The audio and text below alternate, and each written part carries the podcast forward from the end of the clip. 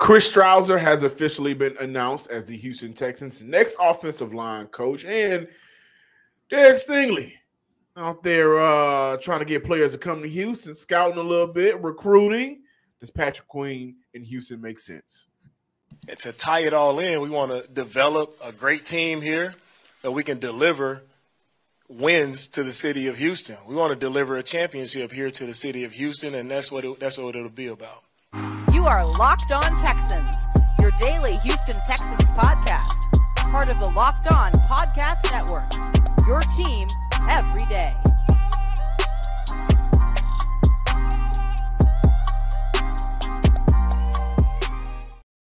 Welcome everybody to a Friday episode of the Locked On Texan podcast, a part of the Locked On Podcast Network.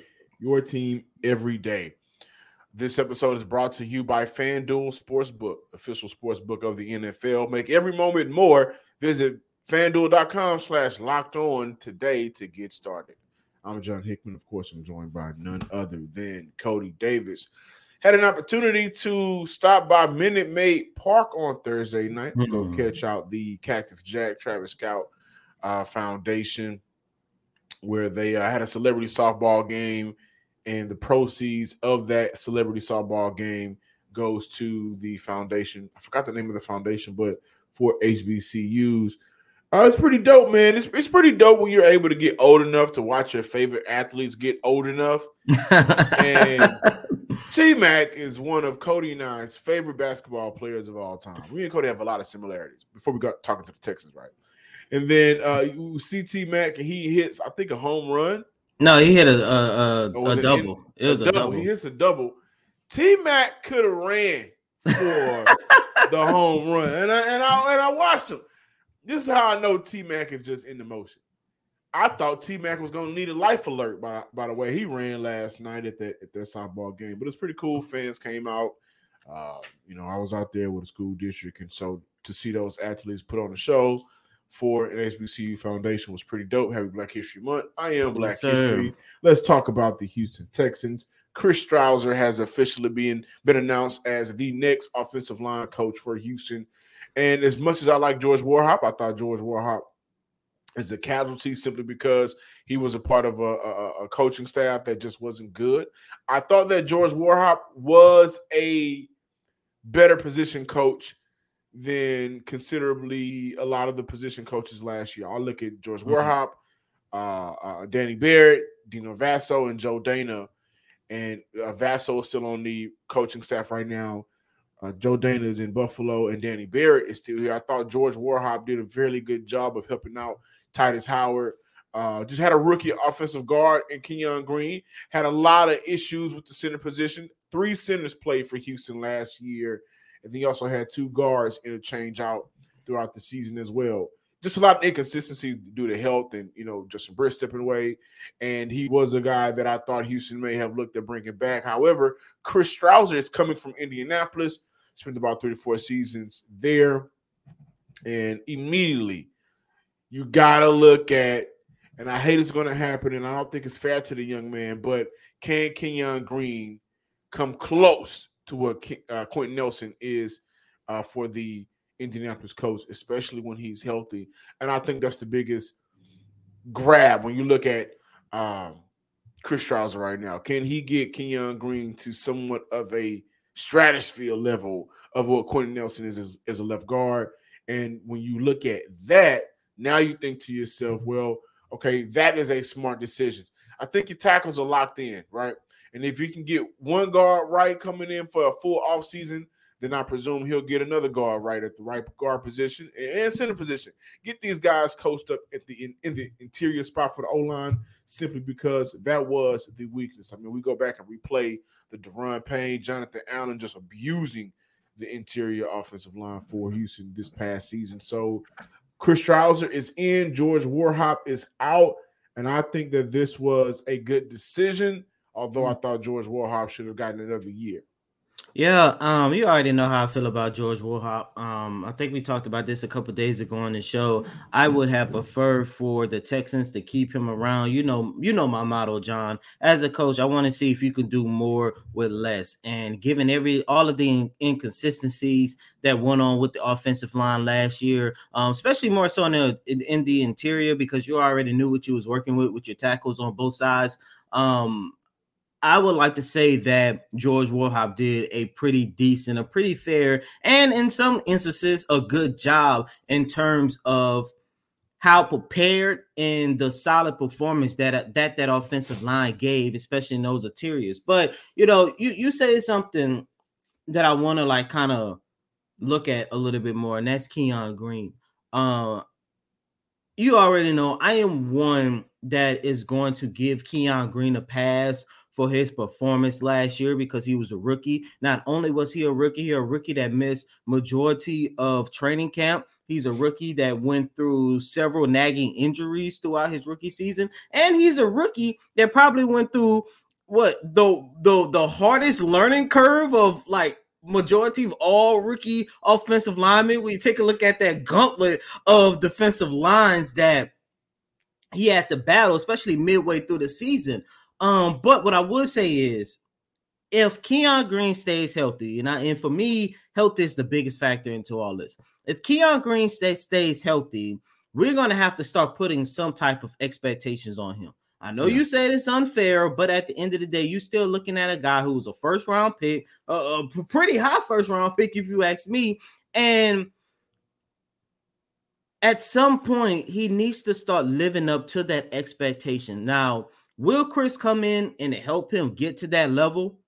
I really don't know as of right now. But what I will say is this if Chris comes in and get Keon Green close to the expectations that a lot of people have for him, including myself, because I do believe his potential is to be one of the best offensive linemen in the league. And of course, I'm talking like five, six years down the line when you start looking at Keon Green as a veteran. But in terms for him to start coming close to reaching that potential, he's going to have to learn how to get accustomed to the NFL. Like you say, you need to get get away from that little boy strength and pick up some grown man strength. And he's gonna have to really get his skill set to the next level. I have a lot of confidence. I have a lot of um um, faith in Kenyon Green. I do believe that young man is going to be okay. Um, I had an opportunity to talk to him a couple weeks ago when he took the first shot for the Houston Rockets, he said that he's already in off-season mode. He's been getting his body and everything together. So that's a good thing. But as long as he stays healthy, starting next season, I, I want to see the talent that made Nick Caserio make him a first round pick.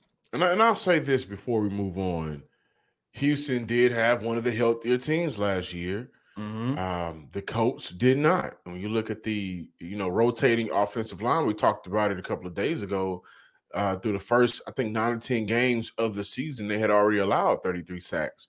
You know, once they were able to, to get a stable unit, then that sack number decreased from 33 to 27. The end of the year was 60, but again, half of that, more than half of that, was at the beginning of the year. So for Chris Strausser to come in, I think the reason why it was easy for Indy to move on from him was because, you know, this past season wasn't good, but we also wasn't healthy enough to get – a stable unit out on that field. I believe that'll be different for Houston. And I, and I believe that the, at the very least, you will have Tytus Howard, Laremy Tunsil, and now Kenyon Green in off-season mode already learning and growing. That will help with the stabilization of this offensive line. Moving forward, now Houston has to figure out what they want to do at the center position and what they want to do at the right guard position. Does it make sense to go vet rookie or vet vet or however you want to do it but it is important for Houston to make sure that they prioritize it, whether that's in free agency or the draft, in order for, to give Chris Strausser everything he needs in this first year to make this offensive line go. Because if they are healthy, now we look at how are they developing. If they're on the field, we want to see them get better, of course. And I think that that is why Houston brought him in. They saw how he was able to work with a healthy offensive line in Indy. That the year prior to last year, had the league league leading running back, uh, didn't give up a lot mm-hmm. of sacks. Like that offensive line was crazy good last year. This upcoming, this past year, excuse me, uh, the year before last, they were crazy good. This past year, they just had a, a lot of injuries and rotating and didn't know how to, you know, combat that. And I want to mention this before moving on. I don't want to talk about this too too much because we just did a couple weeks ago. But this is why it's important for Nick Caserio and the Texans to make sure that they take care of Laremy Tunsil and Tytus Howard this offseason. I don't want to get to the point where we start talking about or one of those guys, especially um Tytus Howard more so, or one of these guys are going to, you know, be at training camp and all this other stuff, do the contract stuff. No, make sure you take care of your two guys because once again, if you go out there and you draft Bryce or CJ, you want to put them in the best situation, putting them in a better situation or the best situation that you can as a rookie quarterback means you have a solid offensive line, which means you have some damn good tackles already established. The NFL season is over and the midway point of the NBA is here. Now is the perfect time to download FanDuel, America's number one sports book. Listen, new customers right now get the no sweat first bet up to $1,000. That's bonus bets back if your first bet doesn't win. Download the FanDuel app right now. It's safe, secure, and super easy to use. You can bet on everything from the money lines to point spreads to three point drain. Plus, FanDuel lets you combine your bets for a chance at a bigger payout with same game parlays. Don't miss out on the chance on your no sweat first bet up to $1,000 in bonus bets when you go to fanduel.com slash locked on. That's fanduel.com slash locked on to learn more.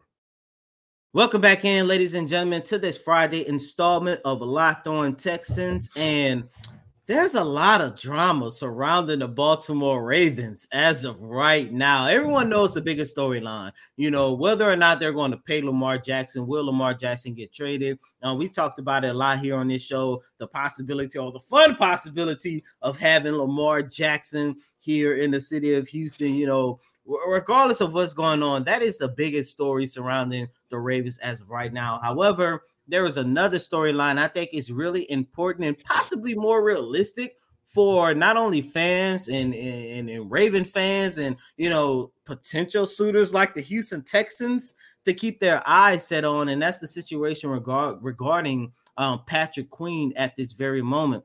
As of right now, the Baltimore Ravens have until I believe May 1st to decide whether or not they're going to pick up his fifth year option on his contract. And look, we in 2023, so we got to start paying attention to what players say and post and and take away from social media. I mean, social we just did era. not too long ago with not only the Houston Texans but the Houston Rockets as well players start showing signs that they are potentially unhappy or they, or they might want out when they start deleting everything off of social media regarding to their current team. Patrick has already done it. And however, his former teammate who put together one of, if not the best, or helped the best defensive team of all time at LSU in 2019. You already know that championship team. Um, Derek Stingley reached out to Patrick on Twitter. Hey, we got something special down here in Houston for you. And what did Patrick, what did Patrick re- re- respond with? Some eye emojis. Now, John, with all that being said, would you or would you not like to see Nick Caserio dive into his draft capital and create a trade package in order to get Patrick Queen to the city of Houston? And by the way, this is one of the, you know, rising linebackers in the league. Keep that in mind. This is going to sound so cliche, but if DeMeco Ryans really thinks he's a, a good piece, if, if DeMeco says, "Yeah, I think he's a player that can come in right now, and I can," he's already a good player. One mm-hmm. uh, offensive rookie, defensive rookie of the year mm-hmm. uh, last year, five sacks only had nine missed tackles, uh, and he brought a lot of those bad numbers down. He picked wait, a lot wait, of those wait. good numbers. How many? How, how, many missed tackles? Nine. Okay, I, I just wanted to I just wanted you to repeat that because you know last couple of years you know tackling been an issue been here an issue in the city of Houston. and he brought a lot of those bad numbers down, like his rookie year, 21 missed tackles. Last uh, season in 2021, 14. This past season, nine. Uh, total tackles 108, 98, 117. Sacks three, two, and five. Uh, you know, when I look at it, you know, going on the blitz, that was the second highest he had last year was 64. When I look at what he was able to do in pass coverage, only allow seven yards per target. nine yards per completion, 464 yards, but he didn't allow a touchdown. His rookie year, three touchdowns allowed.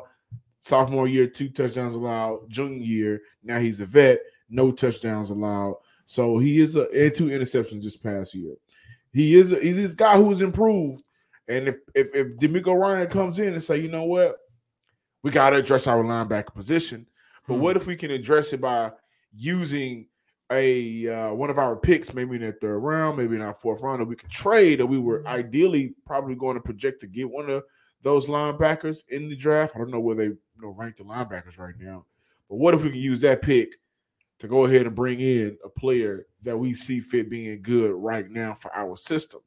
Now, when I look at the Baltimore Ravens and the defense that they ran last year compared to the, excuse me, the San Francisco 49ers, I'm not 100% sure how Patrick Queen would fit. And then I look at how Patrick Queen would fit next to Christian Harris. I do think that they do a lot of the same things and they are in many ways very similar as a player. But again, if DeMeco says I can make it work, and I feel like he's a player that, you know, of course we got to get a deal done with him at some point soon, and that may Mhm. hinder because we got to get a deal done with Tytus Howard. We got to get a deal done with Larry Tunsil. Now we got to get a deal done with Patrick Queen. It's, at some point, we got to use some money and some of our cap space to sign players. I don't know how much of that money he, they would like to take on right now, but the good thing about it is, outside of Larry Tunsil's, you know, prediction of what he wants of his money, you wouldn't have to worry about a major con- quarterback contract. So Hmm. maybe it'll be worth it. Yeah, it is But it all really does come down to whether or not DeMeco Ryans and Nick Caserio is on the same page. Let's go back to what Nick Caserio said early in the press conference this year after Lovie Smith was fired before they even hired DeMeco Ryans. We, it's a we thing. And I think that this is the perfect case. Do you think he can help your defense out? Yeah, I do. Do you think he's worth it and we can afford it for the future as we try to build a roster? I think we can make some things work after they move around some contracts and get off of some of those guys. So I don't have a dog in this fight. Hmm. My dog in this fight is whether or not those two pages can get on the same, those two parties can get on the same page and make it work. I think Patrick Queen is a hell of a young linebacker. Uh, I I would love to see what DeMeco could probably do with Queen and Harris together on that field. Um, and again, he's improved uh, in damn near every good category that you want him to improve in. So he's a player that I think would make sense. Um, but where do DeMeco and Nick Caserio stand on that in terms of playing on the field and money? Today's episode is brought to you by Ultimate Football GM. If you've ever dreamed of becoming an NFL GM and managing your own football franchise, then this game is definitely for you. To download the game, just visit ultimate-gm.com. Look it up on the App Store or check it out online. Our listeners get a 100% free boost to their franchise whenever they use promo code locked on. Make sure you use that code in all caps in the game. Again, that's locked on all caps in the game at ultimate-gm.com or you can find it on the app stores. Welcome back in, locked on Texans listeners and viewers. Welcome back to the show. We will dive into the YouTube comments. I know twice for one week. We got a lot, man. That's why. It's, it's a lot. It's a lot. We're going to get to a little bit today, a few today. Russell Richardson said the Texans better find a pass rush. This was on the podcast where we discussed the confirmation that the Texans will draft their quarterback at number two overall. Pass rush, Coty. um, I'm not opposed to it, but it's only because this team needs a good and a potential really good franchise quarterback. And you have an opportunity to pick not one, but two of these guys. You have two choices. And that's why at number two, or if they trade up to number one, which I highly doubt they will, your first pick gotta be Bryce or CJ. No ifs and buts about it. Um, there's still talent on this defensive front. And and look, I understand this draft has a lot of potential on the defensive side of the ball, but I don't think it's worth passing up a quarterback that could potentially be your next franchise quarterback if everything goes right of course with his development and health and everything else that that goes in between whether or not these players live up to their expectations. So on that same podcast on that show man alex hernandez really got it popping in the uh in the comments man so my man alex hernandez if you are watching this show shout out to Alex Hernandez and shout out to everybody that thinks differently from the other person. Doesn't mean you're always right. Doesn't mean you are, you know, some philosophical genius. And it's like a, but you do think different, and I respect that. So my man Alex Hernandez said the Texans need to stay away from Bryce Young and CJ Stroud. I'd hmm. rather them draft Anderson at two, Hyatt at 12, and Heener Haener or Hooker at 33. Best player available from hmm. there on out. Now, this is where it gets fun. Cat eight replies. Your mom's boyfriend said, You sound crazy. You must be a Davis Mills fan. My man Jalen Johnson, 0339. Yeah, nah. Miles and Miles and that cognac, dude, you're crazy. They don't need any more projects on their plate. Uh, my man Jeffrey Smith said, "Just nah, bro." Uh, let's see. Sarah McCoy, one of my favorites. uh, she said, "We need a good young quarterback more than we need an edge rusher at this point. Hyatt is not good enough. It's not a good enough receiver to merit using the number 12 overall pick on. And I disagree with that, Sarah. I believe Jalin Hyatt is better than Quentin Johnston from TCU. That's just hmm. my thought. I can't wait to talk about the wide receivers next week. And then she also continued with Haener and Hooker are project quarterbacks at best. Most likely will be an NFL quarterback or stars in the USFL or XFL. Alex, I know you are well intentioned, but these picks of yours are just not very good. Also, Hooker will be 26 before the start of the 2023 season. A 26 year old rookie. Yeah, Alex, shout out to you for thinking different. Uh, I, I rarely say things like this, but man, that is a god awful idea. I mean, I, I, get where he's coming from, but I do want him to go back and let us know whether or not if he's a Davis Mills fan or if he still believes in Davis Mills. Mm-hmm. Um, you know, we we talk a lot about players that the Houston Texans already have, especially these young players um, over the last two years, the potential that we see, the potential that we think they have, and they couldn't live up to their expectations due to the inabilities of the coaching staff.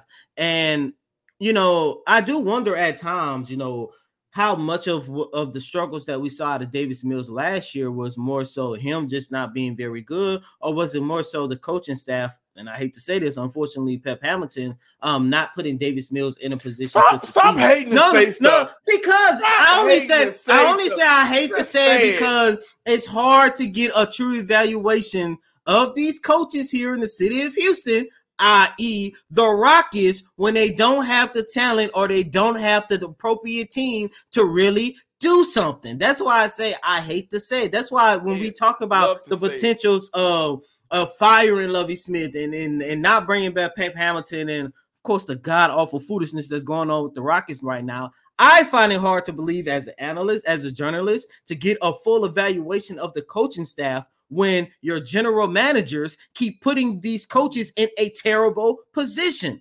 And that's why I say I wonder if the struggles we've seen out of Davis Mills was more so him just being not good, or was it because he didn't have the right coaches around him? But I'm not saying that just to say, you know, they should stick with Davis Mills for another season. But if that is your guy's point of making that comment, then I would say I understand it. But at the end of the day, even the pinnacle what Davis Mills can be in the NFL, I don't think comes close to what CJ or Bryce could be in the NFL.